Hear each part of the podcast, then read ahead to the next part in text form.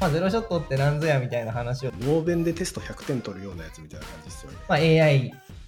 の業界というか、まあ、サービス提供者においてすごい衝撃が。どっかの哲学学者が頭のいい酔っ払いみたいな言い方もしてましたね。GPT-3 は要はあレベル8090くらいの EV みたいなもんで。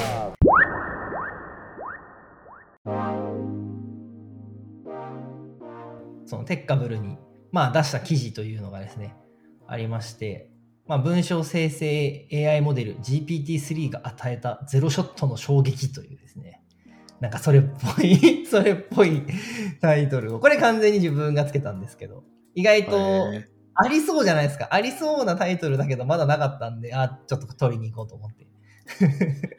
ー ゼロショットってなネーミングがいいよないや、いいですよね。いや中二病心くすぐるそう、そうそうそう。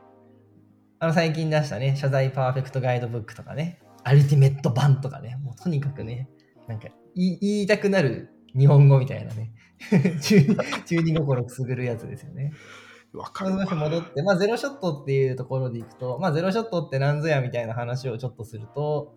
まあ、ショットっていうのを、まあ、簡単に言うとサンプルというか、例みたいな感じで思ってもらえれば、もう全然問題なくて、要は今まで AI って自分たちでデータを集めて学習させないといけなかったと。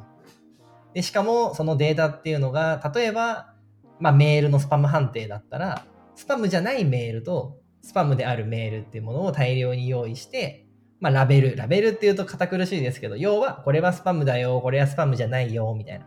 感じで印をつけていって、じゃあ、それで学習させた AI に対して、じゃあ新しいメールが来て、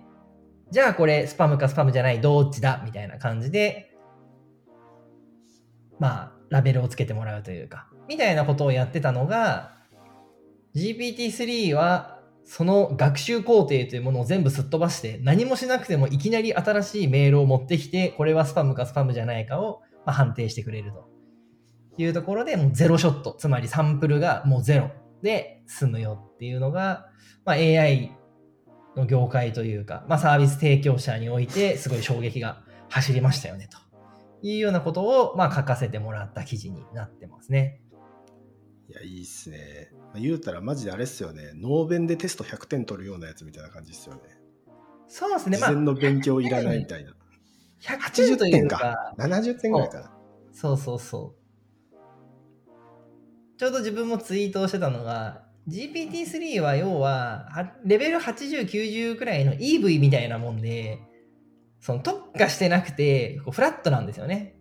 うんじゃあそこに、じゃあ特定領域、例えばそのメール、スパムメールを判別するなのか、はたまた画像に、まあ、GPT-3 はちょっとテキストなのでテキストの文脈で言うと、なんだろうな。例えば営業メールでなどこの部分が重要なのかとか、こう特徴をこう抽出するようなものとか、じゃあ都道府県だけを抜き出すとか、まあ、そういうものも GPT-3 単体でもできるんだけども、より正確に、より、まあそうですね、正確にやろうとするなら、ファインチューニングと言われる特定領域の、まあ、強化っていうものが必要だよねっていう話なので、うん。EV ですね。確かに確か GPT-3 のウィキペディア海外版のやつに書いてたんですけどどっかの哲学学者が頭のいい酔っ払いみたいな言い方もしてましたねああ、でも、どうなんですかね、酔っ払い、酔っ払いまで行くんですかね？どうなんだろう？そこまで気まぐれでもないというか、そのニュアンス難しいですね。いやでもなんかな意見言わせようと思ったらいろんなパターンコロコロ変えて言ってくれるから私が酔っ払いっぽいなと思うでそれをなんかもう辻褄合わせてめっちゃいい文章にするみたいななるほど。それっぽいこと言うんですよね。間違ってたとしてもそれっぽく言うから、まあ、そこをこうね、気をつけなきゃいけない。酔っ払いもなんかこう、勢いで喋られるから、ね、喋られると、なんか、よくよく聞くと一個一個はなんかもう間違ってることがあるのに、全体としてなんか正しく聞こえちゃうっていうか、ね、確かに推しに負けるみたいな、そういうのはあるかもしれないですね。いやありますね。うん。だから俺感覚的には GPT-3 でテンパラチャーっていうそうなんか広いこと言うかただなあれテンパラチャーって何て言うんやったっけ？あれ。広いこと言うとかじゃなくて発散的？発散するか、そうです、そうです。クリエイティブか事実ベースかみたいな。クリエイティブ的なこと言うか事実ベース言うかをなんかこう分けれるんですけど大体俺なんかもうあれアルコールの量ぐらいで考えてるんですよね気持ちいいあーまあ、テンプラチャーってね、そのまま訳すと気温みたいな感じなんで、まあ、気温が高いと、こうなんか活発に動いてるイメージで、こう発散的なこと言って、逆に低いと寒いんで縮こまってるんで、こうおとなしいことしか言わないみたいなニュアンスを持ってました。ああそういうことなんや 自分は。なんかそのね、分子の運動みたいな、なんかそういうニュアンスを持ってました。あなるほどね そうそう。で多分この、この分子の運動のニュアンスだと伊藤さんには伝わるかな、みたい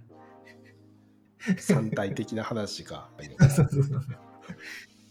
う。物理、科学みたいなね、話で言うと、そういうイメージなのかな。縁側系テクノロジー番組、エン